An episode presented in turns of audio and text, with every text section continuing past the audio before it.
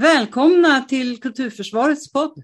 Syftet med podden är att göra konst och kultur till en valfråga inför valet 2022.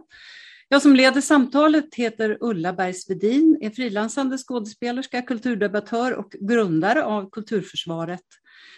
Dagens gäst är skådespelerskan, regissören och VDn för Västerbottensteatern, Francesca Corti. Och detta är del två av två poddar med dig, Francesca. Varmt välkommen! Tack så hemskt mycket. Ja, vi hade ju lite att prata om, så det känns bra att, att vi har fått ytterligare lite tid. Ja. Vi eh, talade i del ett eh, om eh, att du skrev om din vision när du precis hade tillträtt som chef i Västerbotten.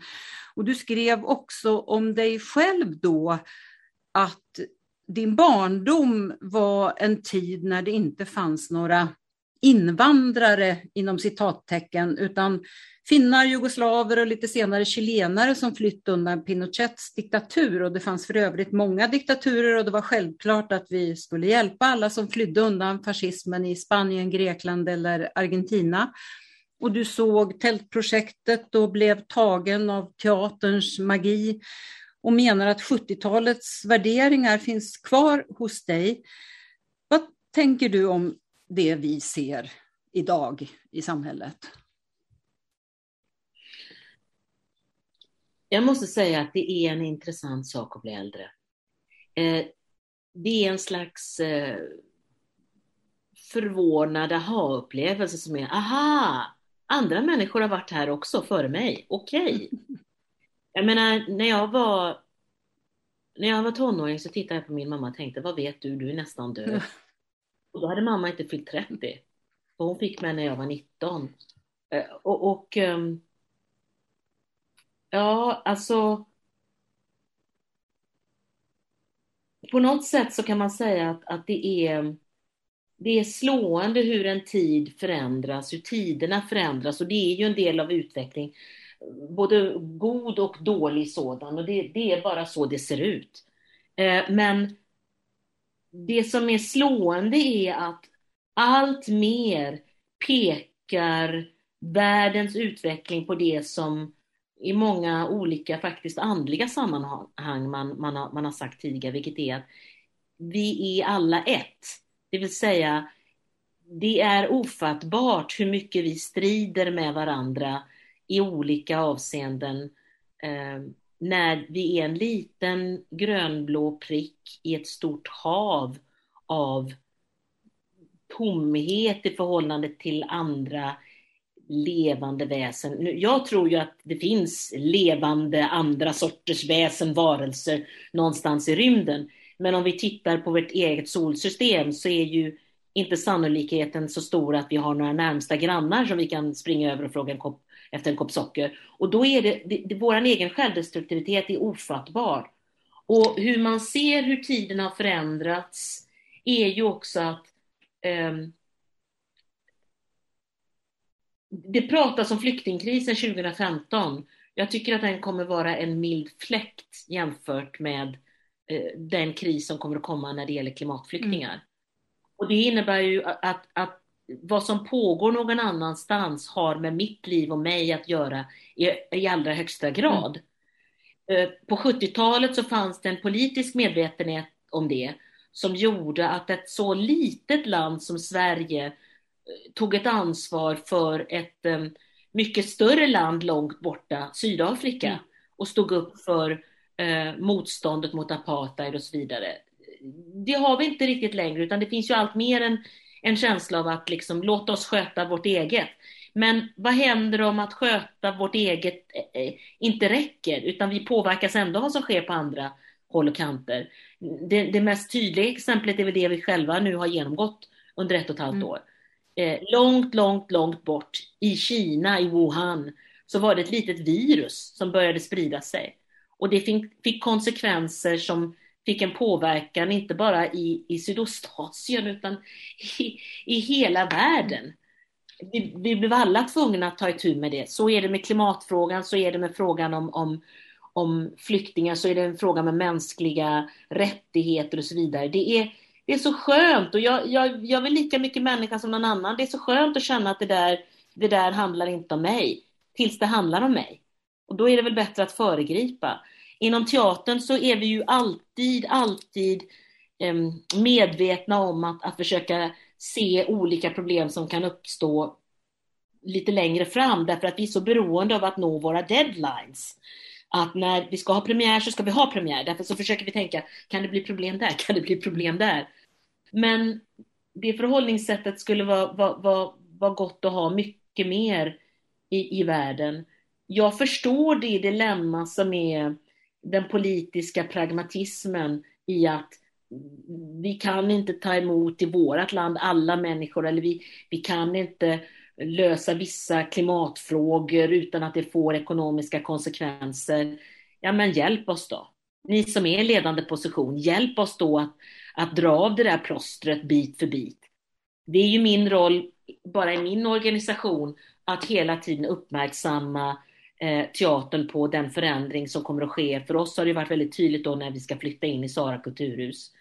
Och där vi har fört ganska tuffa samtal, diskussioner. Alla håller inte med, ibland blir det eh, um, stora känslor kring det. Men, men det är ju lik förbaskat min roll. Mitt roll är ju inte, tyvärr, att vara bästa kompis hela tiden. Likaså gäller ju våra politiska ledare. Alltså, ni kan inte hålla er vän med Mm, alla inom näringslivet och, och så vidare, och så vidare om vi ska kunna klara den här, den här svåra framtidssituationen som har med klimatet att göra och med den också ännu mer flyktingar och det gäller ju också mänskliga rättigheter naturligtvis. Absolut. Eh, du, du har ju också varit engagerad i Tryck som är en förening för svarta kulturarbetare i Sverige. Och ibland så hör man människor säga att det kan inte hända här angående bland annat SDs hot om att begränsa konstnärers och journalisters möjlighet att uttrycka sig. Hur, hur ser du på det? Vad tror du händer vid ett eventuellt maktskifte? Alltså så här, det finns två, två väldigt enkla saker. Um, det ena är det finns en, en, en, en fantastisk um, svart kvinna som heter Iliana Van Sant som länge uh, arbetade med Oprah Winfrey. Och hon har en mening som lyder så här, When people tell you who they are, believe them. Det finns ingen som kan, kan förvånas egentligen av hur, hur, hur Donald Trump betedde sig, för han sa väldigt tydligt vad det var han skulle Precis. göra. Samma sak gäller det med eh, våra politiska partier, att om man läser vad de säger, tycker, påstår, så är det det man ska gå på, ingenting annat. Um, att inte någonting skulle kunna hända här, alltså alla rättigheter, det är med alla rättigheter som med att gå till gymmet. Va? Du har ingenting för att du gick till gymmet förra veckan, om du inte går i, i, i, idag mm. igen. Liksom. Och så är det med demokrati, med eh, kvinnors rättigheter, barns rättigheter, eh, eh, hbtq-rättigheter. Allting måste manifesteras igen och igen. Eh, när jag städar mitt hus måste jag städa det igen och igen. Alltså, det, det, det är bara så. Och i det avseendet så tycker jag att historien, jag är en stor historieälskare, mm. det var ett av mina bästa ämnen i skolan. Jag tycker att historien om och om visar oss att även om saker inte sker exakt i det formatet som de skedde då, på 1930 eller 40-talet, det är klart att saker kan upprepas igen. De upprepades i en ny form i Bosnien och en ny form i Rwanda. Man, demokratin kräver hela tiden att, att, att vi som är delar av demokratin är dess immunförsvar och att vi hela tiden uppdaterar immunförsvaret. Um, och det, det, finns också olika samhällstendenser som är som en pendel som slår från det ena hållet till det andra hållet. Uh, det pratas om att kulturen är så vänster. Mm.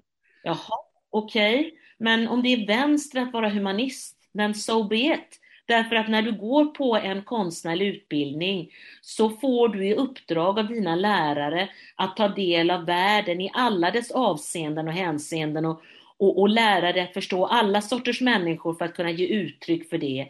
Att, att titta på djupet av vad, en, vad som får en människa att egentligen bete sig som hon gör, för det är någonting som man ska då gestalta på scenen. Och det är väl då en, en, en då är väl steget inte långt att den, det humanistiska seendet speglar också av sig på hur man tittar på samhället.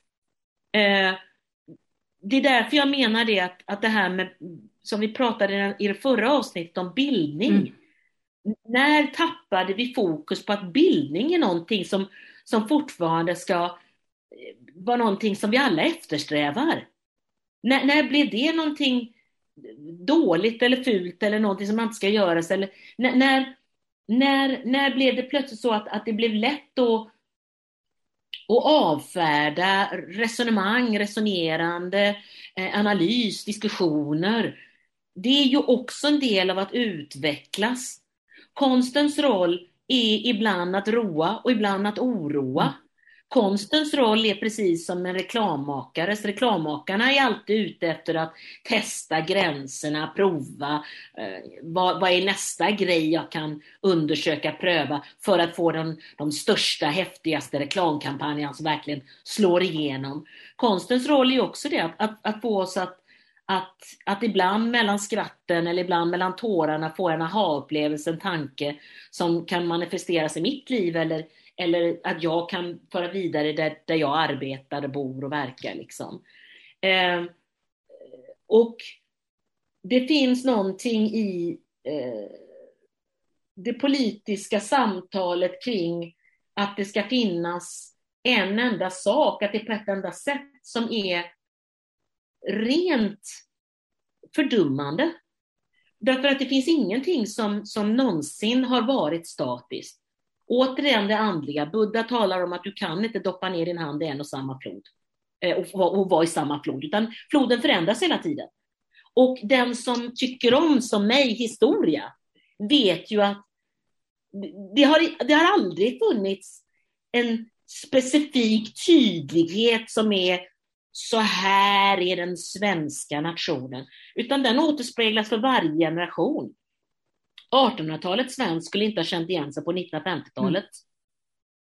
Och, och därför är det är inte det att jag inte förstår rent emotionellt vurmandet för att hålla fast vid saker. Ju äldre man blir, desto mer vill man hålla fast vid, vid saker av, av nostalgi och känsla. Och, och ibland kan man också känna sig frustrerad och irriterad på att sånt som man själv värdesätter och uppskattar eh, bortses av andra eller andra inte tycker det är lika intressant. Men det här med att försöka hålla sig fast vid någon viss slags Carl Larsson-Sverige. Det, det, det tåget gick ju för länge sedan. Inte det. Och märk väl, jag älskar Carl Larsson. Jag kommer från en, en, en svensk arbetar och bondefamilj som går sträcker sig tillbaka till 1600-talet. Jag älskar att plocka fram de fina kaffekopparna och, och, och ha kafferep. Och, och, eh, jag älskar 40-talet och Lindy Hop och, och, och, och lyssna på eh, liksom eh, Det är den stora, stora, stora, stora kärleken. Jag älskar det. Men jag har ju också ett, en, en förmåga att omfatta en större världsbild än så. Och den här förenklingen som pågår, den här, den här liksom kategoriska indelningen av saker och ting i världen som är så njutningsbart för oss alla. Vi vill alla få de enkla ja, nej, svartvitt, högt, lågt. Men att vara människa och leva i en demokrati och leva i ett samhälle som ständigt utvecklas både fram och bak åt alla håll, är ju att vara medveten om att saker är mycket mer komplexa. Och sen finns det vissa saker i diskursen också när det gäller ett parti som SD som inte alls är, är jag är främmande för att man diskuterar och pratar om. Det är inte frågeställningarna som jag, som jag drabbas så mycket av som, som svaren. Men jag tänker också, om man, om man tänker så här, eh, bara att vad är det att vara människa? Om jag tittar på det lilla, lilla barnet som precis har lärt sig krypa, lärt sig säga några ord. Alltså den nyfikenheten som finns hos den lilla människan, det är ju det är så att säga drivkraften för att lära sig saker och ting. Och den finns ju kvar ända tills det är någon som av olika skäl försöker stoppa den. Och jag tänker att det är precis det som är att vara människa, att leka, att lära sig, att ha lust, att ta reda på nya saker. Och där någonstans känner jag att det finns, det, det finns någonting farligt i det här med att man ska snäva in hela tiden. Jag tror, jag tror att jag tror att det du beskriver är inte allas verklighet. Tyvärr. Jag, jag kommer ihåg när jag, började, när jag började terapi så hade jag en, en bild av att alla borde gå i terapi. Och eh, man kan väl säga så här att en stor del av världens befolkning skulle må gott av det. Men det finns också människor som faktiskt inte behöver det därför att de har en, en annan grundtrygghet med sig i livet och, och så vidare. Och det här med nyfikenhet, nej. Inte alla människor som har nyfikenhet i livet tycker att det är en del av, av livet. Det finns inte alla människor som är intresserade av att, att, att själv utvecklas och, och växa och förändra och möta andra människor. Däremot är det väldigt, väldigt starkt i den sektorn som du och jag tillhör. Därför att det är grunden för att skapa konst. Vad, vad, vad, vad vill det säga att vara människa? är ju en av de första parollerna nästan som vi får lära oss när vi börjar med teater. Vad, vad, vad vill det säga? Vad, vad, vad, är det att gestalta eh, Hedda i Hedda Gabler eller Hamlet? Eller vad, vad är det för människor? eller en katt. Alltså, eller en katt, eller vad det nu månde vara. Absolut, absolut. Men vad jag tycker är, vad jag tycker är, det är inte frågan, har vi, jag menar, vissa då sektorer inom politiken säger, ja men eh, vi har misslyckats med integrering. Och då är svaret, ja det har vi, och vad fel det blev, och så här borde det bli, och de har förstört, och så.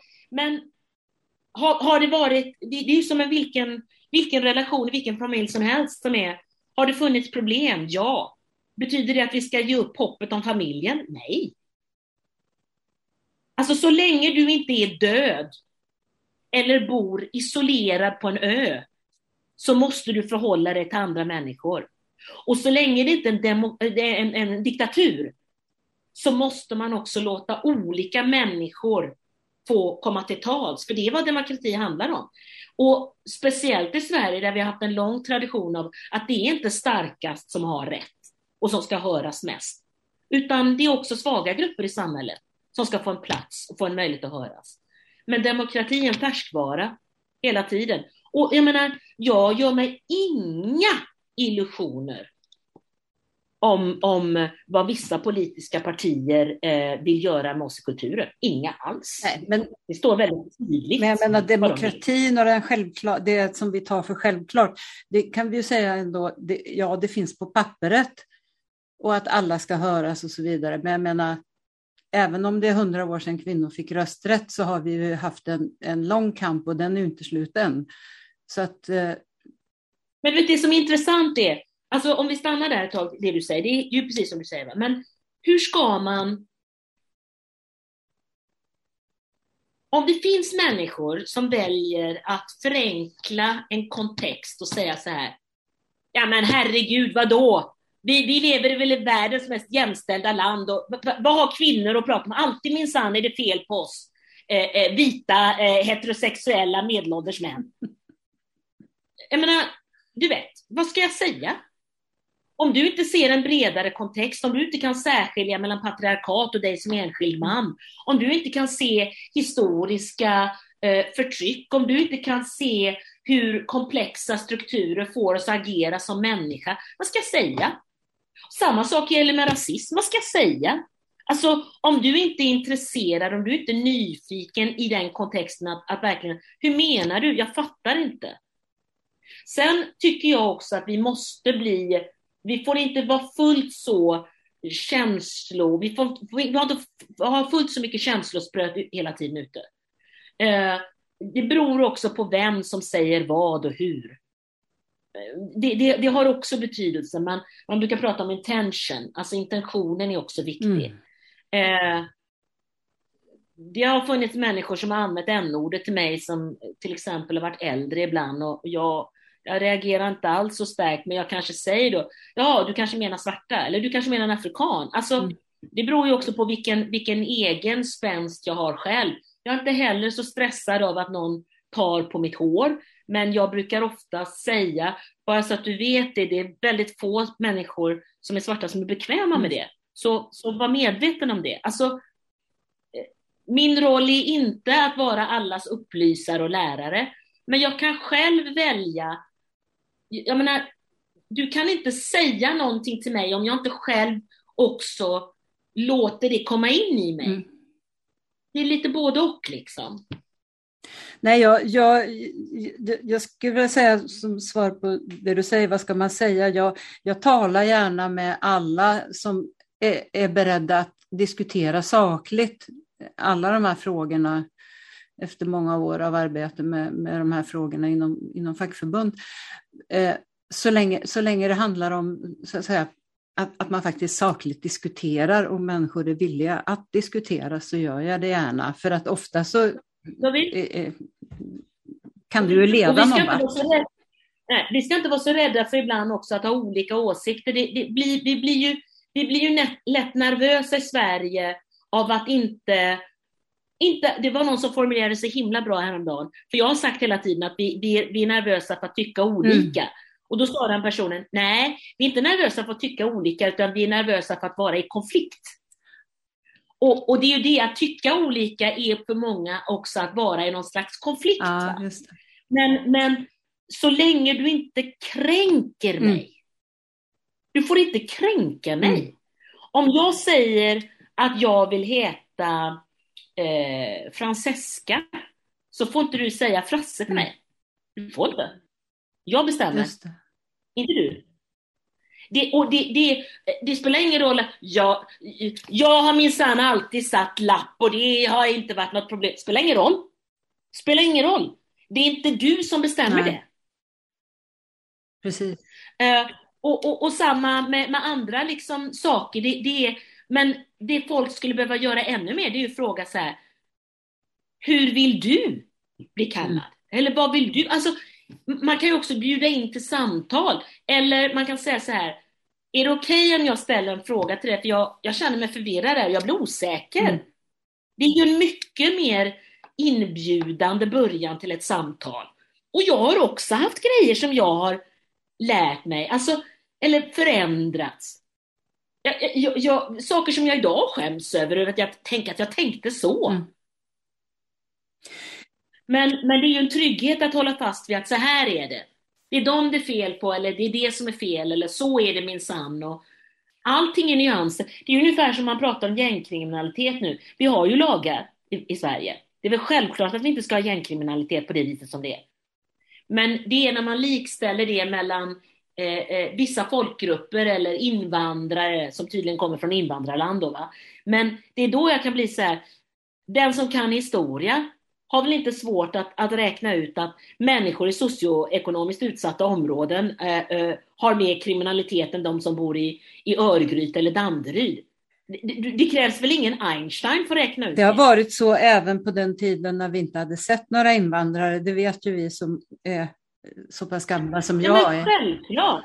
Herregud, den som kan sin Per-Anders Fogelström, när han pratar om underklassen, som bor i Vita bergen mm. och liksom som kommer ner mm. för att sitta och fika. Jag menar, det, det, det, finns alltid, och när jag växte upp så var det, ja men då var det jugoslaverna mm. va? Som var de som var juggarna, oj oj oj oj oj. Mm.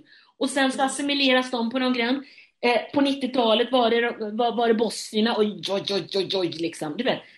Alltså, varje grupp har, har sin tid att assimileras. Sen är det ju intressant att i den här hackningsordningen så är det alltid, är det alltid svarta människor som kommer längst ner. Mm. Eh, inte minst svarta män. Och det är ju en, det är en form av demonisering som och, och sen så finns det så mycket människor som säger, ja men statistiken visar duttelida. Men återigen, jag behöver veta vem det är jag pratar med. Kan, kan du som jag pratar med diskutera också och förstå kontexten av, av social utsatthet, emotionalitet eller vad är det? Har du ens någon erfarenhet av vad det är att komma till ett annat land? Har du själv bott i ett annat land och plötsligt insett att trots att jag är europé och nu är i ett annat europeiskt land så känner jag att jag fattar inte vad de pratar om eller vad de skrattar åt. Och det betyder inte att man ska tillåta allting. Självklart inte. Vi har i Sverige ett samhällskontrakt som vi har skapat rent historiskt från det efterkrigstiden. Som, som bygger på någon slags eh, nästan schyssthet. Va? Jag betalar det här och då får jag det här. Och det är klart att ju mer du tummar på det samhällskontraktet, ju mer du naggar i dess kamp vare sig du är svensk eller invandrad, så, så, skapa, så försvagas ju det samhällskontraktet. Låt oss diskutera det. Och det är väl självklart att vi ska ha regler, förordningar, sätt att vara, hur vi ska bete oss. Men, men jag, jag, jag, jag köper inte det där träsket som är ja, man får minsann inte prata för då är man ju rasist eller jaha, jaså, ja, ja, men det ser man, det är ju de som är mest representerade i brott eller vad det nu månde vara. Jag, jag klarar inte längre av de här förenklingarna. Lika lite som jag klarar av människor som, som finns, befinner sig i någon maktposition som säger så här, kultur är viktigt. Varför då? Mm. Är min fråga. Jag vet varför kultur är mm. viktigt. Men var, var, var, varför tycker du kultur är viktigt? Jag, jag tror att det också man, att ju äldre man blir desto mindre har man tid för, för läpparnas bekännelse liksom. Men problemet är väl också som du säger just att vi vet ju alla att det här samhällskontraktet är väldigt fransigt i kanterna och maskorna har blivit ganska stora. Det som är det stora problemet är att det är några nu som har bestämt sig för att förklara det med att det är därför att vi har tagit emot flyktingar som vi har skrivit på konventioner som eh, gör att vi ska göra det. Och där vi, det har vi gjort utifrån att vi är en humanistisk stat sedan länge tillbaka. Och det jag tycker är så ohederligt så att jag blir alldeles eh, förtvivlad. Och, och just men du kan, inte, du kan egentligen inte, återigen, when people tell you who they are, believe them. Du, du, du kan inte du kan egentligen inte se det som ohederligt för det är det sätt som man pratar på. Ja, fast det, nu, börjar det ju, nu börjar ju faktiskt de som inte har sagt att, att eh, de står för detta också göra eh, på det sättet i handling. Absolut. Och det är ju det, Absolut. det, är ju det som nu är, eh, det är det som nu börjar bli väldigt eh, obehagligt. Och det är det jag menar med, det är det jag menar, om man ser på historien vad är det när, när vindar blåser som vänder situationer? Mm. Hos oss har det tagit cirka 20 år mm. för att de som stod utanför rummet nu inte bara bjuds in i rummet utan också sitter i finsoffan. Det, det, och, och, och då i och med det så förändras tonläget, mm. några saker normaliseras, det blir inte själv, lika självklart att ifrågasätta andra.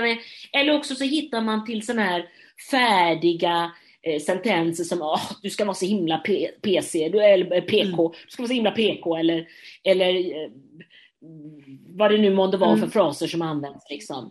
Men det där, jag, det där jag säger är att demokrati är ett, är ett konstant arbete. Demokratiska värderingar, humanistiska värderingar är ett konstant arbete.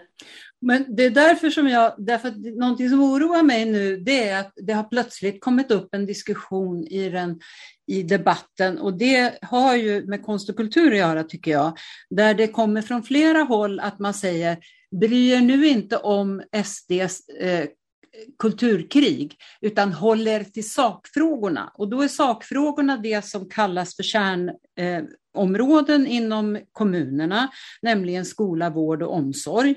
Och så har vi sjukvården då i det stora hela och infrastruktur och sådana saker. Och så har vi arbetsmarknad naturligtvis då. Håller till det, prata inte på Jimmy Åkessons planhalva, prata inte om kulturkriget. Ger inte in i det. Det kommer från alla möjliga håll. Det står i tidningsartiklar på ledarsidor, det kommer från Jonas Sjöstedt i Vietnam. Jag är livrädd för det, för att det innebär att man vill inte prata, och man kallar det lite föraktfullt för identitetspolitik.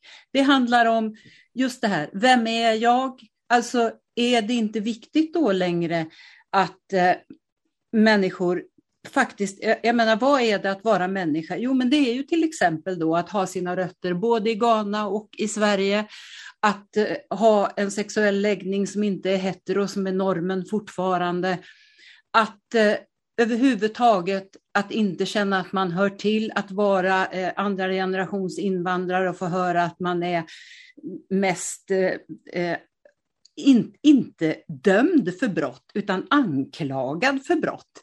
Vilket är två helt skilda saker till exempel. En massa sådana saker, det är ju det som är identitetsfrågor.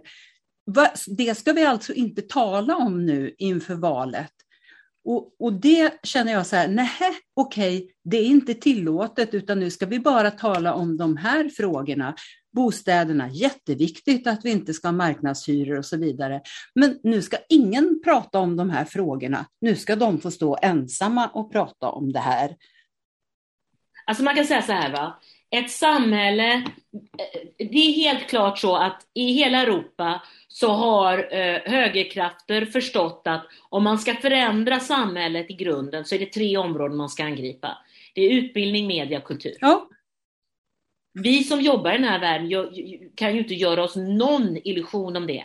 Men vad jag menar att eh, där, där utbildningen och media eh, eh, delvis är, är, är satta in, innanför samhällsbyggarnas ramar så menar jag att kulturen har en annan faktor som de kan bygga på mycket starkare och det är tillhörighet med folk. Ja, precis.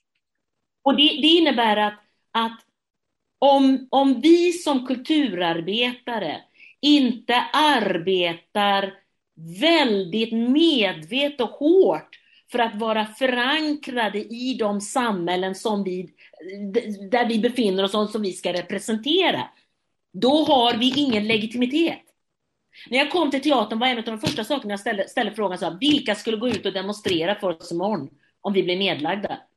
Det skapades väldigt mycket spänningar i rummet och upprörda frågor och liksom ord som flög fram och tillbaka. Men faktum kvarstår att i förankringen med människor så är det svårare att göra sig av med vissa saker om man känner att det finns en, det här är någonting som är betydelsefullt i mitt liv, att det finns. Sen är det ju våran roll och andras roll naturligtvis att syna kejsaren. Mm. Eller kejsarna. Mm. Att de är nakna. Men, men vi, vi, alltså det är så tydligt att man förstår vad det är som förändrar samhället genomgripande och de samhällen som har förändrats genomgripande, som till exempel Polen och Ungern, är, det, är, det är där man har, man har gått direkt för struphuvudet mm. på de sektorerna. Direkt! Precis. För, då, för kulturen skapar också olika broar och, och, möjligheter. Kyrkan är ett annat ställe mm. också, men kyrkan har inte lika stor makt i Sverige va, som den har till exempel i Polen. Nej, men det är ju en, det är en form av, av kultur också, och folkrörelse, så att säga. Och sen är det också igen så här att, att jag menar att, att det kan inte bara vara min sak att stå och påstå att jag är så himla bra, utan någon annan måste också se det. Kulturen, det är därför jag säger det, jag är inte intresserad längre av att, att bara säga ja och amen till att, att någon eller några ger uttryck för att det är viktigt med kultur, utan motfrågan är varför? Och då, en gång när jag ställde en fråga så, så, så, så kom svaret tillbaka, vad tycker du? Jag sa, jag behöver inte svara på det. Jag och andra som arbetar i den här branschen vet att kulturen inte kan bara är viktig utan att den kan vara livsavgörande. Den kan ha gjort en skillnad mellan att en människa, en människa har levt eller dött. Jag vet det. Jag vet vad det gör med ett sinne, tankar och jag, det, det, är ju roligt att jag, jag anser mig inte ens vara intellektuell. Men det är väl för att jag inte självklart kommer från en intellektuell familj på det viset. Va? Men alla de som alltså, jag kommer ihåg när jag gick, på, när jag gick gymnasiet och um, en, en vikarie kom in och pratade om Wittgenstein. Som då hade spenderat, ägnat hela sitt liv åt att definiera ords olika betydelser. Varför heter bord bord? Och när han resonerade kring det, tänk att jag aldrig glömt det. att genom att vi har bestämt att bord ska heta bord, så får det en plats i vår tillvaro. Det finns ju en massa människor som tycker att det är rena rama nonsens att ens hålla på med sånt. Precis som att det finns en massa människor som tycker att gå i terapi är nonsens. Jag menar, det, det, det viktiga är ju inte det, utan det viktiga är då vilka sitter i en maktposition och vad, vad säger man där är okej eller inte. En grej som jag har sagt om och om igen i mitt ledarskap på Västerbottensteatern är att trappan städas uppifrån. Mm. Det vill säga att jag har det yttersta ansvaret i alla situationer. Och därför skulle jag ju naturligtvis önska att de som leder vårt land är tänkande, emotionella, resonerande, analyserande, empatiska varelser. Naturligtvis. Men Francesca, det där, jag kommer också från arbetarklass, men jag har alltid varit intresserad av ord. Eh, otroligt hysteriskt intresserad av ord och vad som gömmer sig bakom. Och jag, jag, tror att det är därför vi söker oss eh, till de här yrkena också. Och jag tror också att det är därför de är så jävla rädda för oss. Därför att vi ja, letar. Ja, men inte bara därför, utan därför att vi letar efter allting, vad som finns bakom orden, vad det betyder egentligen och inte bara vad som sägs utan vad som inte sägs. För det är där det farliga ligger. Det var, vi, vi kommer på dem. Ja, vi kommer på, precis, undertexten. Vi fattar vad undertexten är och vi kan tala om det för andra och vi kan varna långt, långt innan. Vi är som de här djuren i Thailand. Vi fattar när tsunamin är på gång långt innan någon ser den. Det är därför de är så jävla rädda för oss. Ja, det finns ingen, jag, jag menar så här, det finns, det finns ingen som jobbar med kultur som, som skulle förvåna sig om, om, om, om eh, vissa förändringar sker politiskt på ett sådant sätt så att det kommer påverka. De har alltid varit tydliga med vart vägen ska bära. Precis, och det är därför som en sån som Göran Hägglund säger att skiljer på oss, PK-eliten och de som sitter vid köksborden och löser livspusslet och vill påstå, förminska oss till några som inte begriper någonting därför att de vet att vi vet. Alltså jag, jag måste säga att jag, jag ogillar så himla mycket det här med uppdelandet av människor i ett samhälle. För jag menar så här, uppdelningen finns, men det behöver inte vara ett hot någonstans. Återigen, ett sjukhus. Det finns vårdbiträden och det finns hjärnkirurger. Det finns receptionister och det finns barnmorskor. Alla fyller en funktion på sjukhuset och allas kompetens är viktig utifrån det område där de befinner sig. Och det är aldrig någon utanför det här sjukhuset som skulle komma på tanken att ifrågasätta att en hjärnkirurg är hjärnkirurg. Och jag menar, lika lite ska man ifrågasätta att någon är, är intellektuell eller kulturarbetare eller poet eller konstnär eller whatever. Bara för att, bara för att det är inte om, din värld inte omfattas av det, så behöver ju inte betyda att det inte har ett värde. Och det är ju det som är så spännande som skådespelare och regissör, det är det att man får möjligheten att öppna och glänta på dörrar där man är så här, hur fungerar det här då? Och den nyfikenheten är det som är det, det shit som gör att ett samhälle kan ha många olika sorter. Men så fort man börjar demonisera eller avgränsa eller de där, de där eller vad det månde vara. Och det, det, går ju från, det går ju från milda varianter till naturligtvis öppet rasistiska och mm. nazistiska åsikter. Men vi, vi, vi, kan inte vara så rädda för konflikten därför att det blir ännu större konflikt utav det, utan vi måste våga ibland säga, vad menar du med det? Eller nu hänger jag inte ihop. Jag skulle önska att i ett rum fullt av vita människor så behöver inte jag vara där för att någon ska stå upp för svarta människor. I ett rum fullt av eh, eh, eh, eh, mm, eh, heterosexuella människor så skulle jag vilja tro och hoppas att det finns någon som står upp för homosexuella människor. Alltså det är ju, vi behöver ju allierade åt alla håll och kanter. Och de som säger så här, och det är alltid medelålders vita män, eh, heterosexuella män som alla hoppar på och attackerar. Om du inte kan särskilja om du då är vit, heterosexuell, medelålders man Om du inte kan särskilja mellan strukturer och dig som enskild individ, då, då, kan ju inte jag hjälpa dig att förstå det läget, för då har du ju redan bestämt dig för att, att det, det här är skit, alla kastar skit för mig och, på mig och därför måste jag kasta, vända mig om och kasta skit på andra. Jo, jag tror också att det är viktigt att vi eh, försöker, precis som du var inne på tidigare, se likheterna och eh, tillsammans försöka göra världen till en bättre plats för alla ja, men Det ska sägas att problemet är inte att det finns problem, för det finns problem. Oh ja. Finns problem. Allting är inte bara kumbaya där vi sitter runt lägerelden och, och, och myser. Liksom.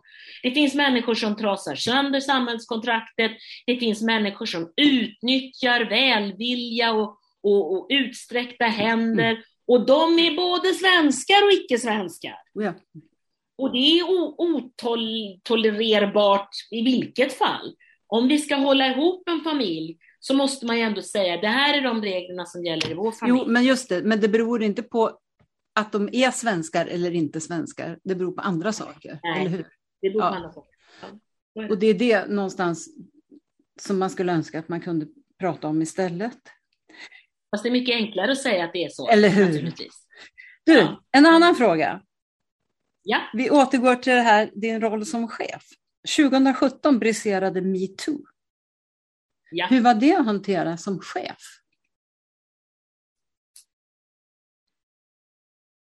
Det var väldigt intressant i många avseenden. För det första så var det ju, det var ju en fruktansvärd läsning. Det ska ju börja sägas med. Det var ju, eh, har jag blivit utsatt under mina 30 år i yrket, inte i min yrkesroll, men däremot som kvinna har jag naturligtvis stött på detta. Eh, det var också tydligt att det handlade väldigt mycket om eh, utsatta grupper som är då antingen nya i branschen eller eh, frilansande eller vad det nu månde vara på olika sätt, men även andra, andra också som varit utsatta. Jag tyckte vad det, vad det belyste är att, det är därför jag säger att de som ska klaga på våran bransch är oss själva. Och det gjorde man ju också. Och, och man inte bara gjorde det, utan återigen en stolthet jag känner om att vår bransch gick före alla andra branscher i Sverige. Tystnad tagning öppnade ju upp sen för en hel räcka med olika branscher där man sa detta händer hos oss också. Um, vi är en bransch som lika innovativa och um, nyfikna och möjliggörande och högt i taket så är vi också en extremt konservativ bransch. Och detta eh, blir tydligt i vissa, eh, vissa enskilda ämnen eller områden. Detta var definitivt ett av dem. Eh, jag är också stolt över hur, återigen, branschorganisation och facket gick in och var så här, men gud, det här måste vi ta i omedelbart och började jobba väldigt fokuserat och medvetet. Och jag tror att vi idag är mycket mer medvetna. På Västerbottensteatern så gör vi så tradition att vid varje kollationering så ställer jag med egenskap av VD och eh, våran eh, fackliga ordförande upp och säger detta är en arbetsplats där vi inte tolererar några, några som helst former av trakasserier. Mm. Och är det så att någon känner sig utsatt så finns det en rad olika instanser man kan vända sig till till mig som VD, till närmsta chef, till likabehandlingsgruppen, till skyddsombud, till ordförande i, i facket, närmsta chef och så vidare. Och, så vidare. och det är för att alla redan från början ska få höra det här är inte okej okay och det finns en massa olika människor att gå till. Eh, sen är det intressant att i mitt liv så, så har jag eh, jag har också varit en av dem som vi också vid tillfälle själv har fått höra att nu gick du över en gräns.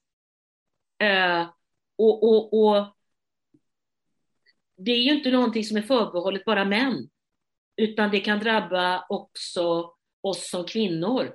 Och, och det var också en, en väldigt, väldigt stark upplevelse att, att få höra det och försöka förhålla sig till det och naturligtvis be om ursäkt hundra gånger, men också ta ansvar för och, och också behöva ransaka sig själv att ja, men min intention var ju inte, och sen läsa på lite grann och fatta, det spelar ingen roll vad din intention var, Eh, eh, det som hände, resultatet kunde ju ändå påverka den enda människan. Och att, att fortsätta öppna samtal om det.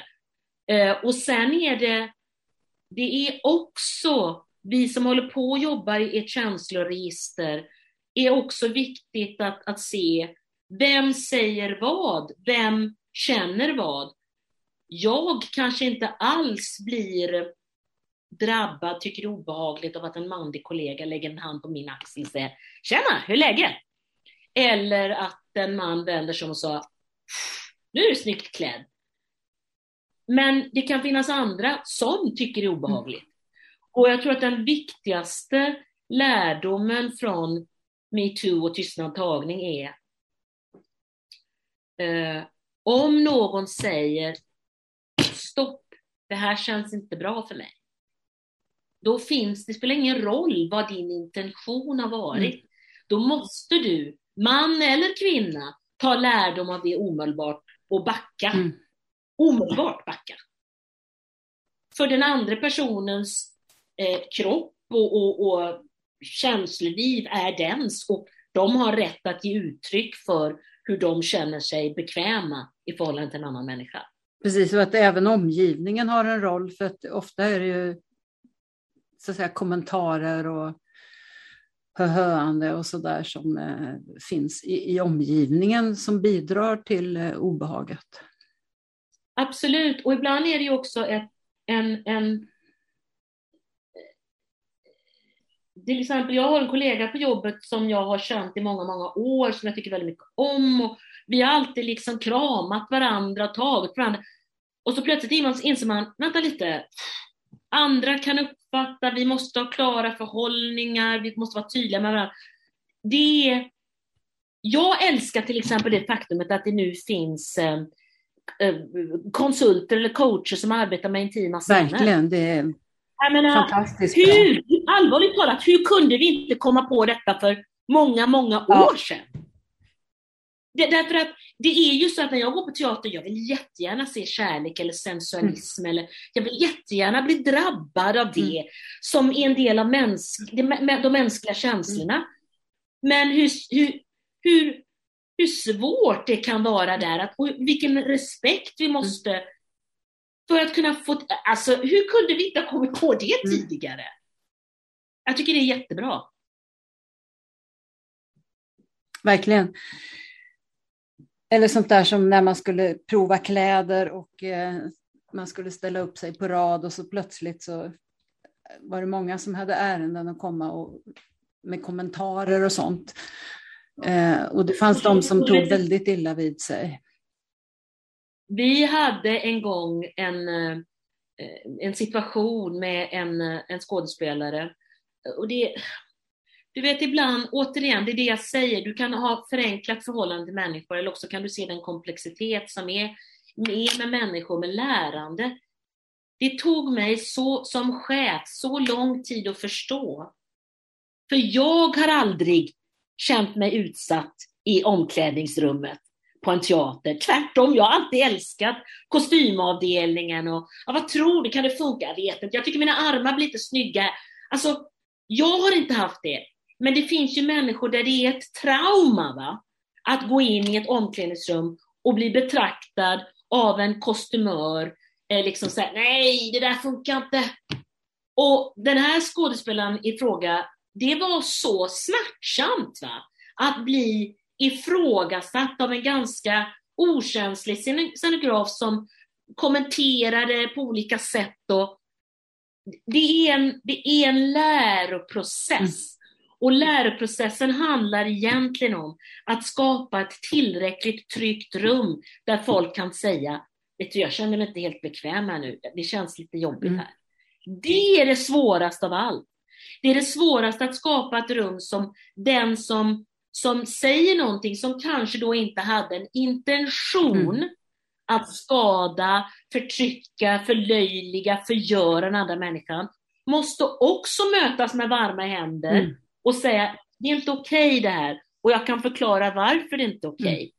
Och försöka liksom, det är inte för att du är en dålig människa, men det här måste vara på det här viset.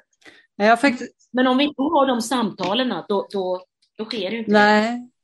Jag, faktiskt, nej, jag brukar inte ha några problem med att prova kläder, men jag har faktiskt varit med om, du vet, man skulle köpa kläder i vanlig affär. Var med ja. om att bli tagen med av en kostym, kostymör till en butik. Du mm. vet en sån eh, där det är väldigt eh, litet, litet, litet bås med bara en sån ja. gardin för. Och sen ja. kom det ett antal klädesplagg jag skulle prova. Vid det laget var jag så pass gammal så att jag visste på förhand att det, det där kommer inte se bra ut. Nej. Men det skulle provas. Och sen upp med det här skynket och efter ett tag så hade det samlats en liten skara utanför som tyckte att det här var ju spännande. Åh!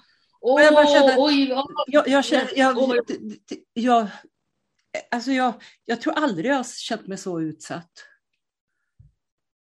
Faktum är det att, att eh, tack och lov så finns det ju fler kloka kostymörer än, och, än tvärtom. Men återigen, vilken kropp ska stå på scenen? Den kroppen som ska stå på scenen måste med varma händer införlivas i visionen och också ha någonting att säga till om det. Därför att det spelar ingen roll om jag tycker att personen är görsnygg i det personen har på sig. Om hen inte upplever det själv så påverkar det rollen, då påverkar det mötet med publiken och allt vi gör handlar om mötet med publiken. Jag har inga problem med att se hur ful ut som helst om det har med rollen att göra, men inte att stå och prova så att det ser ut som om jag är någon slags privat, du vet, liksom, privatperson. Och så ser de att, åh vad spännande, det här verkar vara de, de, liksom, de vet inte vad det är, men man, liksom, medan man håller på att prova, är jag i rollen, då kan jag se ut hur fan som helst. Men, men det är, få som, det är få som riktigt greppar om den här ömtåligheten mm. som är... Skådespelare är bland de starkaste och de sköraste. För att inte tala om ens egna inre demoner som mal som mm. en skiva hela tiden. Hur man inte är tillräckligt bra mm. eller att man når inte sina känslor tillräckligt mycket. Eller nu tänker man på tvätten när man ska egentligen vara i ögonblicket. Jag kan säga att eh, jag har nu varit skådespelare, regissör och teaterchef och minst neurotisk är jag som teaterchef.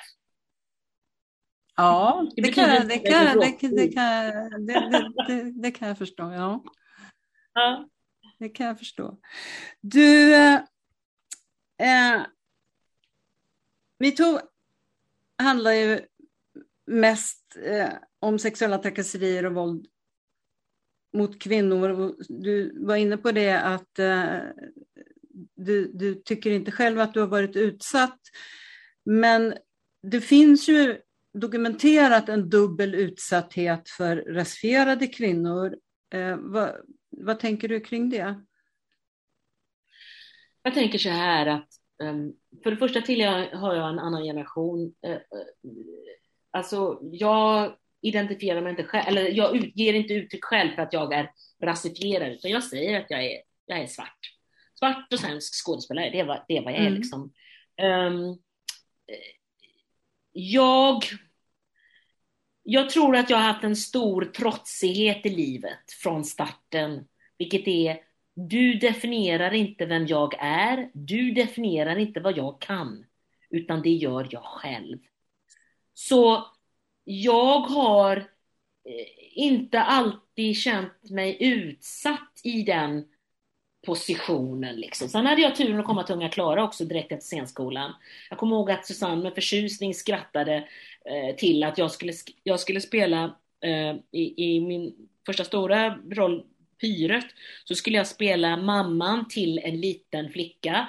Den lilla flickan spelades av Ann Petrén som var längre än mig och som dessutom var rädd för någonting som hette den, den, den svarta mamman. Och det tyckte hon var jättekul, liksom, att allting blev mer och mer komplicerat. Men det, det, jag är inte så ömtålig i det avseendet. Det som är svårt är alla vi teaterchefer eh, som jobbar ute i landet, och pratar jag främst om länsteatercheferna, vill ju försöka bredda mångfalden eh, på scen, i salong, bakom scen. så också jag och naturligtvis har jag känt ett extra stort krav utifrån min egen eh, hudfärg då naturligtvis. Eh, och jag har både lyckats och misslyckats. Och det som det pratas alldeles för lite om är att eh, eh, skådespelare som ser ut som mig tenderar att vara kvar i storstäderna. Eh, Stockholm, Göteborg, Malmö. Eh, därför de får mer möjligheter och mer, mer, mer roller. Sen betyder det inte att alla får roller. Och, och sen är det som vanligt, precis som med alla andra skådespelare, att det finns eh, bra skådespelare och mindre bra skådespelare. Det, det är ju inte, det är inte unikt för någon grupp liksom. Och, och beroende på hur du är och hur du arbetar och vilken roll man ska ha, man och kvinna och så vidare. Men det har varit mig förunnat på teatern att ändå möjliggöra för att ha eh, just när det gäller etnicitet och ha, ha både skådespelare, regissörer och även vid, vid ett tillfälle också manusförfattare med annat påbrå än eh, europeiskt. Um, och det är ett arbete som, som, som det finns en tröghet där som är hos oss allihopa på något sätt som är att vi behöver göra mer, helt enkelt göra, skapa upp, öppna, bara anställa, prova, undersöka. Alltså, man behöver bara göra mer utav det. Och jag kan säga, när får vi se en tv-serie som Bridgerton på svenska? Ja. Det tror jag inte. Alltså i Sverige är vi ju så vansinnigt konservativa också på film och TV. Ja, I, i, i, i, vår, i vår bild liksom. Jag såg filmen David Copperfield som var hejdlösa blandningar eh, då i en kostymfilm. Mm. Likaså i, i vad heter det, Bridgerton som är en stor succé över hela ja. världen. Har legat nummer ett som, som på alla, alla länder där man har Netflix. Men det kommer vi, jag tror det kommer dröja innan vi ser det i Sverige. Ja, det, det är fullständigt obegripligt. För att äh, det, vi tittar ju allihopa på Netflix och på ja. amerikanska och, och engelska också, serier. Alltså konstens möjlighet. Va? Jag kommer ihåg, du vet, det finns ju en berömt, en kapitel i, i Susanne Ostens bok, Barnkon, äh, äh, barnkon, nej men gud vad heter den? Barnteater som mm. konst. Så, så, så, sägs, så sägs det där, när exakt blir jag träd? Ja. Alltså, alla överenskommelser är möjliga med publiken. Alla! Jag har ett sånt där underbart minne från första gången du och jag träffades när vi spelade Ta mig på orden en trappa ner på Folkteatern i Göteborg. Och jag eh, då 30 dryga år gammal, 35 kanske, spelade din farmor. Ja. Och eh, då var ju, du, du var ju fortfarande student då.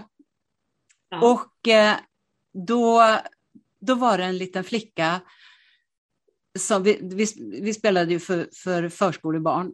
Och då var det en liten flicka efteråt, vi gick ju alltid upp och tog, pratade med barnen efteråt. Då kom det en liten flicka fram till mig och frågade, är du hennes farmor på riktigt? Ja. Och då, det var, det var så underbart för jag tänkte, ja, det är ju det. Det är så självklart för henne att så kan det vara. Ja, men det är klart. Faktum är att det är bara vi vuxna ja. som har behov av att, att kategorisera saker väldigt tydligt. Ja. Var kommer du, var kommer du ifrån? Ja. Göteborg. Ja. Jaha, men var, var kommer du egentligen ifrån? Göteborg. Visst. Alltså, jag vet ju vad frågan är, ja. svaret om men, du men ibland blir jag liksom så här, ja vad ska du säga ja. nu då? Men jag menar, vi, hade, vi hade ju bara, vi hade ju sagt till dem att jag var din farmor. Vi var, vi, vi var liksom i, i princip gamla, på att säga, men, liksom, men just teatern som du säger, teaterns magi, att vi säger att det är så här och överenskommelsen håller oavsett. Vi, vi, vi har inga fördomar. Och, och det, det det som är så underbart. Det är kulturens kraft. Ja. Det är kulturens kraft och, och jag tror att, att eh, vi behöver bara gå till våra egna liv och våra egna barndomsminnen oh. för att förstå hur mycket vissa möten eller påståenden eller skeenden kan ha för avgörande betydelse för oh. oss. Och, och, och, kulturen, mötet med, för mig, för min del var det första mötet med kulturen i mitt liv var ju biblioteket. Oh. Och den kärlek som jag känner till biblioteken än idag, den är baserad på de där första mötena. Och, och det är därför det det är, eh, det är, det är sorgligt att, att inte tillräckligt många människor i maktposition eh, förstår och känner den betydelse som kulturen kan ja. ha för eh, eller rättare sagt så här, många, många föräldrar är jättemedvetna när barnen är små ja. att gå på olika saker med ja. dem. Men själva ger de inte samma liksom, tänka, tänkande kring sig själva. Det här kanske är bra för mig också om jag också går på lite olika grejer. Ja, det är intressant. Ja, Nej, men, ja precis mm. som du säger, böcker och, och, berättelser överhuvudtaget och att inte, att inte, kommentera, att inte kommentera.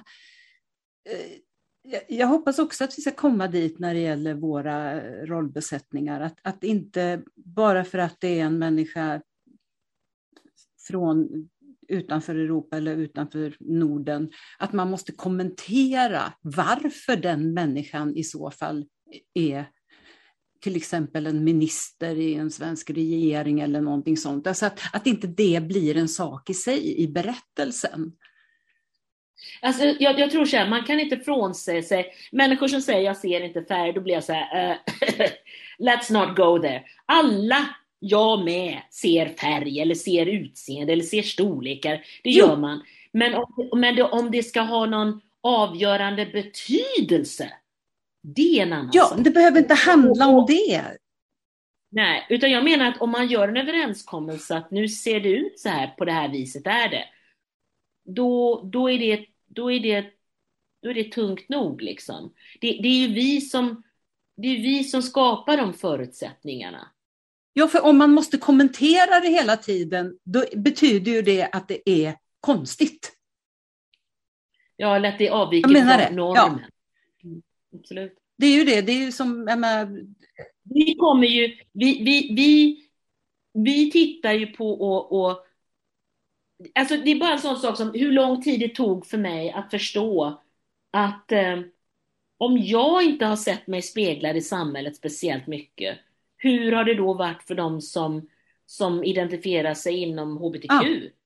Nu ser det annorlunda ut, inte minst genom tv-serier ja. och så vidare. Men hur många föreställningar, berättelser finns på scenen. Där det inte är någonting särskilt. Ja, men precis. Så det vi, vi har fortfarande arbete att göra. Vi, vi är i ständig utveckling eh, eh, i, i, i kulturvärlden tycker jag. Vilket för mig till en, en eh, annan fråga som jag tänker att det tangerar väl lite eh, en annan sån här ålderism. För du har sagt att vi har en ja. slit och slängkultur inom vår bransch. Vad tänker du om det? Ja, alltså dels har vi en slit och slängkultur när det gäller dramatik. Mm.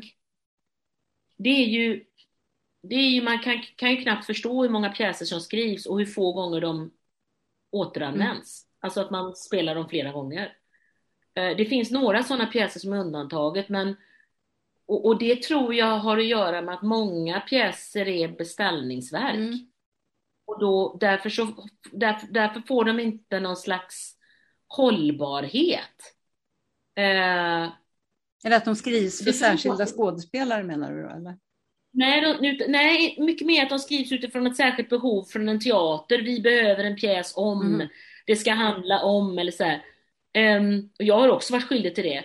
Men om jag tittar på Shakespeare, vad är det som gör att Shakespeare är så hållbart? Eller Tjechov? Eller, ja, men vad är en klassiker? Men det beror ju på att den, är, den utgår från en, en, en, en existentiellt livsöde mycket mer än en, en, en, en, en tidsanda eller en tidsbild. Va? Eh, jag kan också tycka att eh, det förvånar mig att vi inte redan nu har ett Norénsällskap. Eh, för att Norén är vår tids Strindberg. Eh, det Lars Norén skrev är tidlösa pjäser som kan spelas om och om, om igen därför att de handlar nästan uteslutande om mänskliga relationer och känslor. Mm. Um, så det finns en slit och slängkultur i, i att, uh, uh, att inte ta hand om det material som faktiskt med möda har, har skapats. Det som är mycket mer smärtsamt, tycker jag, när det gäller teaterns värld, det är att vi, vi vare sig premierar eller kommer ihåg eller minns de som har gått före oss. Vi, eh, någon sa häromdagen att det beror på att jag har blivit äldre som jag nu ser det, men jag har nog alltid tyckt det. Jag har alltid tyckt att man varit bättre i England och USA på det än vad man är i Sverige. Och vad menar jag med det? Hur, hur kunde en människa som Margareta Krook eller Allan Edwall gå ut ur denna värld utan att bli hyllad av oss som har varit deras kollegor. Alltså det, jag, kan inte, jag kan inte förstå hur det, det... Om jag talar i egen sak så kan jag säga att när det gjordes en, en, en antologi om, om eh, barn, eh, eh, barn-tv, alltså, alltså program, barnprogram, så, så fanns inte jag med i den boken. Vilket gör då att det finns en slags historielöshet och det har ju funnits i, i många avseenden kring eh, svarta skådespelare, regissörer, dramatiker i Sverige. Um, men det är ju också förödande ibland att man inte kommer ihåg att nya generationer inte vet vem Finn Paulsson är eller eh, alltså vad, vad är det att vi inte är bärare av vår egen historik? Och, och det, man kan ju se till exempel Eh, det judiska folket har varit mycket bättre för att vara bärare av sina hjältar och hjältinnor och forskare och därför att de har varit en marginaliserad mm. folkgrupp liksom i många eh, samma sak med afroamerikaner som hela tiden om och om igen upprättar och bekräftar sina egna eh, eh, kvinnor och män som har gått före. Eh, Oprah Winfrey brukar prata om I stand on the shoulders of others. Mm. Och därför menar jag att vi har en slit och slängkultur också inom scenkonstvärlden. Det är ofattbart att en människa kan arbeta 40 år i branschen och sen bara vara såhär, hej då, tack så mycket. Alltså jag har ju med varje person som har pensionerats på våran teater, så har jag sett dem i ögonen och sagt, glöm inte av oss, Kom gärna och hälsa på oss. Varje gång de har kommit tillbaka, om det så varit bara för att dyka upp, att de hade vägarna förbi, så har min intention alltid varit så här, Hej! Vad kul att se dig! De ska alltid känna sig välkomna på den arbetsplats som de har spenderat en så stor del av sitt liv. Vad är detta som vi sysslar med i våran värld? Å ena sidan så är vi så öppna och tillmötesgående och varma och sen är det så här, hejdå! Jag förstår det inte. Jag förstår det faktiskt inte. Och en annan slit och släng-aspekt är ju, och det var någon som uppmärksammade mig på det bara eh, för typ eh, ja, ett par månader sedan och det var faktiskt en, en, eh, en person som arbetar på Svensk scenkonst och vi höll på att diskutera om, om den, den smärtsamma upptäckten av hur lite makt, makt alltså människor i maktposition förstår kulturens villkor. Dels förstår inte bara vad det är vi gör utan ursäkta, hur vi gör det. Alltså, samtidigt som de sitter och fattar beslut som påverkar oss. Och, och, och då, då sa den personen, ja men det har ju också att göra med att det är så få människor inom din bransch som också går vidare och, och engagerar sig politiskt. Mm. Och jag var så här, det var en sån här aha-upplevelse. Ja visst, Alltså hur många är det som arbetar kulturpolitiskt som har faktiska kulturerfarenheter bakom sig? De är inte så många. Så slit och släng eh, eh, traditionen finns i många aspekter i vår bransch tycker jag. Mm. Jo, men det är många som har varit inne på det, just det här att vi behöver engagera oss eh, politiskt på olika sätt. Jag tycker det är väldigt upphetsande just nu att, att eh, Hedda Kraus Sjöstedt som är då före detta kulturråd i Sydafrika nu tillsammans med några andra har skapat en kulturell think tank, tankesmedja. Alltså jag är så här, jag är alldeles upphetsad över det. Alltså, oj, oj, oj, oj, oj vad bra, oj vad bra. För det är det vi behöver. Vi behöver ta oss in på olika politiska områden. Eh, vi behöver också få mycket bättre samtal med näringslivet. Ja, vi pratar olika språk, men vi behöver få till, till, till, till, till goda samtal i att hur kan vi bygga bra samhällen? Mm. Och därför tycker jag att Robert Wiles liksom eh, arbete är så inspirerande. Jag önskar att det var fler som han. Just det, och eh, du var eh, inne tidigare på att Göran Persson då gjorde ett utspel här kring vikten av konst och kultur och hur S hanterar kulturministerposten. Eh, ja. Har du något att säga om det? Ja, men jag, jag blev så upphetsad av det han sa så jag nålade fast det på min Twittersida. Jag var så här, oh my god! En före detta statsminister som uttalar sig på detta viset. Ja, men återigen, det har med det har med synen på kultur och på, med bildning och vad kulturen kan tillföra till ett, ett samhällsbygge. Eh, eh, nu är jag väldigt glad över att våra nuvarande kulturminister har den kvaliteten och fokuset och målmedvetenheten som hon har. Eh, jag tycker att hon både känns engagerad och påläst vilket är oerhört välgörande. Och jag tycker också att, att hon och hela departementet verkligen har stridit för våran sak i, i, under de här mycket svåra pandemiska månaderna som har varit. Va? Men jag skulle ju önska att, eh, eh, att kulturdepartementet hade lika stor betydelse för sossarna som om inte finansdepartementet så åtminstone utbildningsdepartementet. Alltså, eh, och, och återigen, det hamnar... Det, det, det, återigen, kultur är som empati. Har du inte upplevt det så har du svårt att förstå vad du ska, vad du ska använda det till. Eh, och det är alldeles för många socialdemokratiska politiker som inte har en egen eh, erfarenhet, upplevelse, eh, tanke, närhet till kultur. Och då menar jag inte bara kulturen i den egenskap att lyssna på musik Eh, eller läsa en bok som verkligen är en bra början. Men jag menar på konstnärliga uttryck, det vill säga konst, eh, skulpturer, eh, poesi, arkitektur, teater, film. Alltså att låta sig drabbas av konsten i olika avseenden. Man behöver inte gilla allting.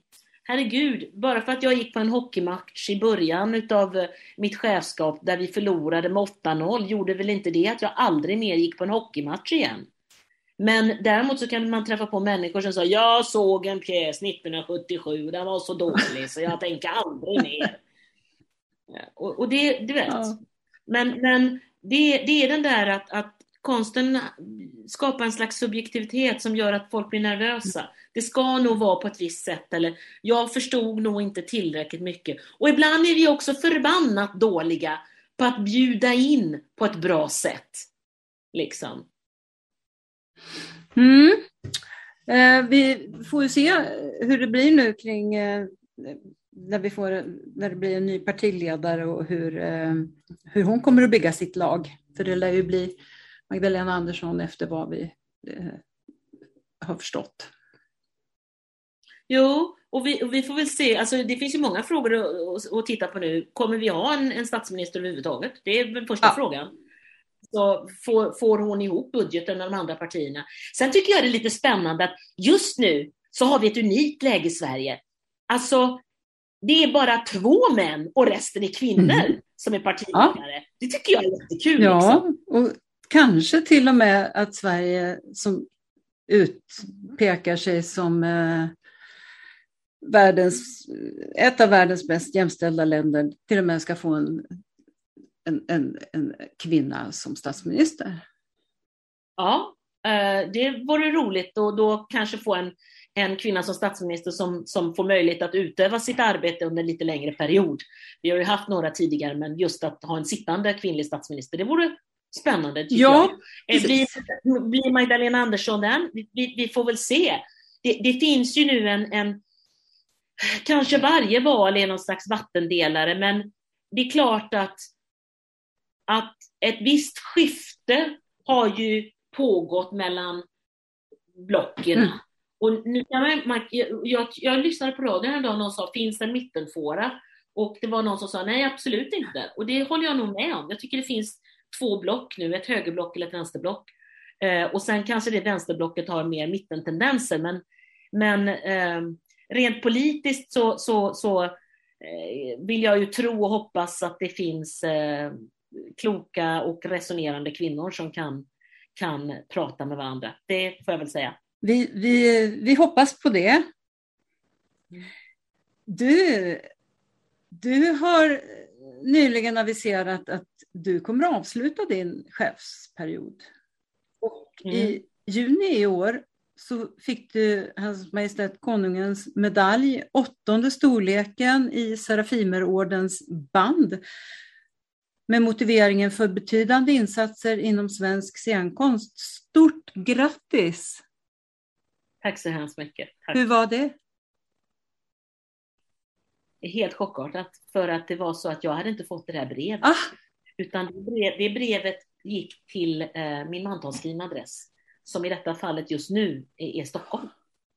Eh, och så dröjde det innan brevet kom och, och det, så jag fick det inte, utan vad som hände var faktiskt att eh, Mikael Brännvall, vd ja. på Svensk scenkonst, skickade ett sms där han gratulerade mig eh, till medaljen. Och jag blev så, eh, jag blev så ställd, så jag tänkte han har skrivit till fel person. Och sen så tänkte jag, men han har ju skrivit Francesca, så jag ringde upp honom. Och då vart han förskräckt och sa, jag trodde du visste detta. Och jag var så här, va, va, va, va? Det var jätteroligt. Alla eh, omnämnande är alltid hedrande. Eh, sen är det ju extra hedrande att det arbete jag har gjort har, har utav den här gruppen då blivit synliga och man har sagt eh, tack för det arbete du gör. Det är ju naturligtvis jätteroligt. Jag kan säga att när jag ringde till hovet, bara den meningen, när jag ringde till hovet, ja. Och så pratade jag med en jättetrevlig kvinna. Jag, jag svamlade om att oh, det här var så hedrande och det var väldigt roligt. Man känner sig lite omtumlad. Då sa hon väldigt svalt och vänligt, eh, eh, professionellt då, liksom att eh, ja, men du har ju fått medaljen för att du förtjänar den ja, just det, just det. men det är jättekul och roligast av allt är ju att nu när restriktionerna är släppta och min mamma är dubbelvaccinerad och allting nu ändå går att öppna upp lite grann. Så min mamma kommer att komma till Stockholm. Hon bor ju numera sedan nästan 40 år tillbaka i Los Angeles. Ja, så hon kommer att komma och jag har inte sett henne på tre år. Så det är nästan det största, att ha fått träffa mamma liksom, för det här tillfället. Mm. Så att det, det, kommer alltså vara en, en, en utdelning? Ja, en utdelning på slottet i närvaro då av kungen och drottningen. Ja. Och när kommer det vara? 20 oktober. Då ska jag ta emot den här medaljen. Och, och det är, jag, jag, har faktiskt sagt detta och jag menar det. Det är, det är hedrande för mig, men jag tycker också att, att eh, att eh, alla i Västerbotten kan få sig en liten, en liten strålglans också därför att eh, jag ser mig väldigt mycket nu som en del av det här samhället där jag faktiskt har bott i, i åtta år, snart nio mm. år. Eh, och, och det, det finns inte så många platser där jag har varit så länge som jag har varit här. Nej, det är fantastiskt härligt. Mm. Och det här med att jag ska sluta, det är ju en intressant grej. Va? Alltså, eh, på de flesta platser så finns det ett förordnande. Eh, nu kommer det att förändras också hos oss. Utan det kommer bli som på många andra ställen en tillsvidareanställning. Jag tror att det var Benny Fredriksson som var en av de första teatercheferna som fick en tillsvidareanställning. Men det är ju någonting med det att vara, att, att, att precis som på andra, alla andra bolag, göra ett långsiktigt arbete som sen kan um, ifrågasättas av en styrelse när som helst man på, från den ena dagen till den andra kan säga tack så hemskt mycket, nu vill vi ha en, ett annat slags ledarskap. Men jag fick ett förordnande på, på eh, fyra år och sen fick jag en förlängning på fyra år. Och sen så frågade styrelsen mig då, det var meningen att vi skulle egentligen flytta in i Sara kulturhus förra mm. året, huset klart då, men det blev ju inte klart förrän i år, om jag kunde tänka mig ytterligare två år. Och då tänkte jag ett år till. Och det, det, finns kollegor som har sagt, men varför ska du sluta nu när det precis det nya börjar? Och det har nog med mig som människa att göra, att jag, jag försöker, jag, det är inte alltid jag lyckas, Men jag försöker att leva mitt liv så modigt som möjligt. Och det finns en, en punkt där man måste titta sammantaget på helheten och känna, nu är det dags att någon annan ska komma in med minst lika fräscha ögon som jag hade när jag kom och var så här, varför kan vi inte göra så här? Så här kan vi väl göra? Kan vi inte göra så här? Um, och uh, uh, däremot känner jag en stor, stor kärlek till Västerbottensteatern och det är klart att det känns som att man lämnar över sitt barn till någon annan och man är så här, eh, är du en bra förälder? Du får inte, du får inte röra mitt barn annars. Uh, men varje, och det är också en slags um, förgänglighet, att eh, varje teaterchef får en viss period att förvalta en viss tid. Mm. Och sen kommer nästa person och kan göra helt nya saker, ändra om alltihopa. Det är, det är den personens möjlighet. Jag kände mig privilegierad att, att eh, jag fick ta över efter Med Reventberg. För du sa ju det här med tältprojektet. Mm. Med ingick ju Nationalteatern, Med Reventberg finns ju inte med oss mm. längre. Men, Eh, hon gick bort i somras. Och Med, hon, hon var en del av tältprojektet och därmed så var det en, en cirkel som slöts för min del när jag tog över stafettpinnen efter henne. Och jag kan också säga, alla som blir chefer i början, va? De, de står där, de är så kaxiga. Jag ska minsann nu, nu ska jag göra på det här viset. Och det hann inte gå mer än två år förrän jag ödmjukt skickade en tanke till Med och sa, herregud Med, det här är mycket svårare. Så, så varje teaterchef, liksom varje ledare för vilket bolag som helst, eller för den delen vilken nation som helst, är satt att förvalta en viss tid och period. För mig var det väldigt tydligt vad mitt uppdrag var. Jag skulle utveckla teatern och jag skulle leda den in i det nya kulturhuset. Och det är precis det jag har gjort. Och då är det dags sen att säga, nu ska jag göra något annat. Vet du vad du ska göra? Inte ett dugg! och det finns gånger när jag vaknar och är så här, ah, hjälp, hjälp, hjälp. Det är som att den gamle frilansaren i mig vaknar och är så här, Vojne, Vojne, nu blir det kattmat. Nej, jag vet inte. Jag vet att jag vill fortsätta att arbeta med kultur. Mm.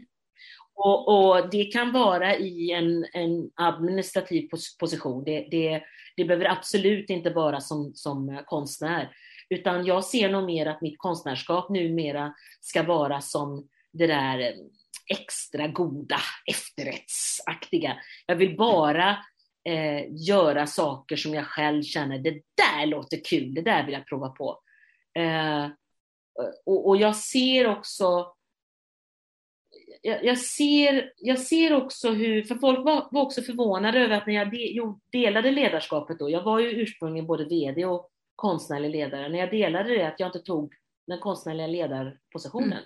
Men jag tyckte att det var mer spännande och utvecklande att ta VD-rollen. Och, och, jag känner fortfarande att det finns, det finns mycket att ge på den sidan. Jag, det finns många jag, jag, tycker det tog lång tid att riktigt förstå hur regionala och kommunala strukturer eh, fungerar i förhållande till kultur. Och eh, det är verkligen någonting som jag eh, har uppmanat kollegor och, och, och människor som är nyfikna på chefsrollen att, att alltså chefsrollen eh, har ingenting, eller in, ingenting är fel sagt, men den har inte så mycket med det konstnärliga att göra som många andra bitar och bollar. Och det är därför jag tycker att eh, vd-rollen är, är verkligen att försvara konsten, att, att, att skydda den, att skydda konsten, kanske mer än försvara att skydda konsten så att, att konstnärerna får möjligheten att, att i lugn och ro göra det de ska göra, vilket är skapa den absolut bästa, mest briljanta konst de förmår. Mm. Du funderar inte på politiken nu då? Det finns de som har eh, närmat sig mig och tyckt att ska du inte liksom söka dig till politiska området. Jag tror att jag har en väldigt stor respekt för politiken i att det, det krävs en, en, en, en oerhörd seghet och en, ett stort mått av pragmatism som jag inte är riktigt säker på allt att jag besitter. Ehm, jag är en emotionell och passionerad människa. Eh, det, det, det verkar inte alltid finnas utrymme för det inom politiken. Men eh, jag, jag, vet inte, sista ordet är inte sagt. Ehm, jag tror att, att ibland så är det ungefär som jag tycker inte att om du inte röstar så har du, får, har du, inte, har, har, du ingen rätt att yppa dig om någonting när det gäller samhället, hur, hur det ser ut eller vad som händer. Eh, och det är klart att det är klart att det finns ett led som skulle kunna vara ett naturligt led att, att, då, att ytterligare påverka konsten genom att också ta ett, ett politiskt engagemang, intresse. Men jag, jag, vet faktiskt inte. Jag vet inte. Vi får se. Som avslutning så vill jag då fråga, på vilket sätt och av vilka anser du att konst och kulturpolitiken bör debatteras inför valet 2022? Så att det som står i alla de här vackert formulerade kulturplanerna blir tydligt.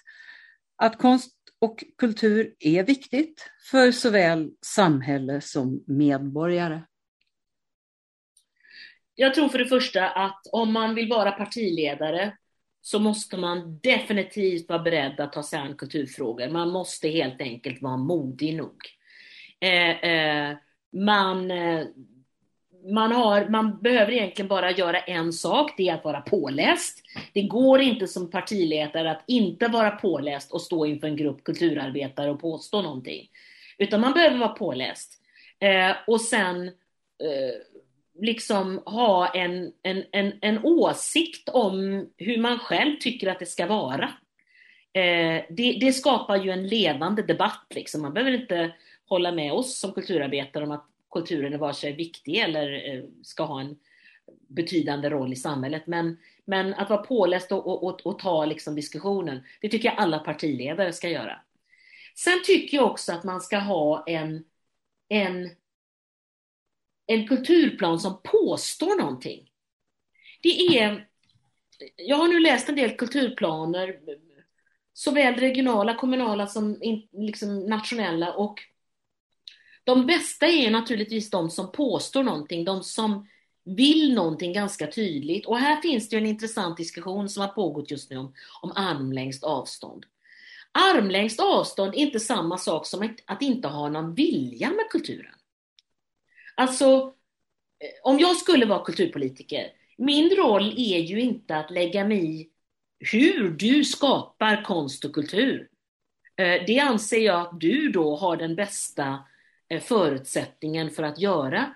Men jag kan däremot vara modig nog att påstå någonting om hur jag vill att kulturen ska se ut övergripande i det samhälle, eller den del av samhället som jag då ansvarar över om jag är kulturpolitiker. Och här är det ju, alltså, det är för mycket av att hålla fast vid gamla politiska ståndpunkter utan att liksom, eh, ja men,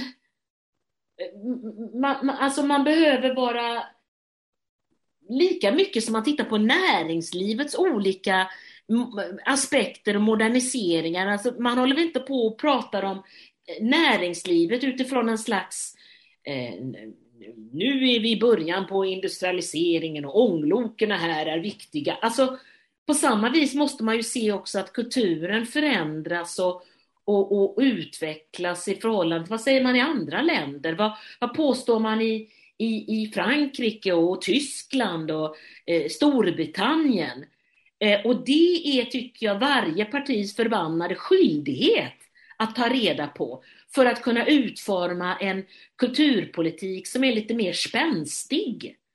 Eh, och, och, och eh, inte vara så nervösa i mötet med kulturen. Pålästa, ja. Men nervösa, nej men för fasen. Kom igen, eh, påstå saker, ta striden med oss då. Eh, för det, det, det är förödande när det är bara ett fåtal, eller till och med kanske bara ett parti som väldigt tydligt har sagt vad de vill med kulturen. Det är förödande för demokratin. Så jag säger, läs på och liksom påstå någonting. Ha ett tyckande. Det tycker jag blir väldigt bra slutord. Stort tack Francesca för att du ville medverka. Stort tack till dig Ulla för att du gör den här podden med det utmärkta namnet Kulturförsvaret. För jag tror att det är med, med, med denna podd som några andra ställen och platser, det är, den, det är de apotek där vi kan boosta vårt immunförsvar så att vi går stärkta in i den matchen som nu kommer att gälla kring kulturen och andra frågor i samhället i och med valet 2022. Tack snälla. Och tack för att ni lyssnade. Den som vill veta mer om kulturförsvaret och om kommande poddar kan gå in på kulturförsvaret.se. Poddarna hittar ni på sidan och där poddar finns. Och om ni vill gå med i vår Facebookgrupp så är det bara att gå in och ansöka om medlemskap. Gruppen är öppen för alla som är intresserade av konst och kultur och som tycker att det är viktigt att konst och kultur och fri press och media diskuteras på samma villkor som andra politikområden inför valet. Tack och på återhörande!